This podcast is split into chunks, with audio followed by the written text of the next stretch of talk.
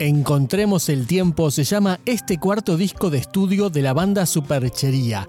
Las letras reflexionan sobre esta época de aceleración y cambios, y si bien aclaran que fueron compuestas antes de la pandemia, se sorprenden por cómo se resignificaron con la cuarentena. El encierro, el distanciamiento, el uso de la tecnología para estar cerca.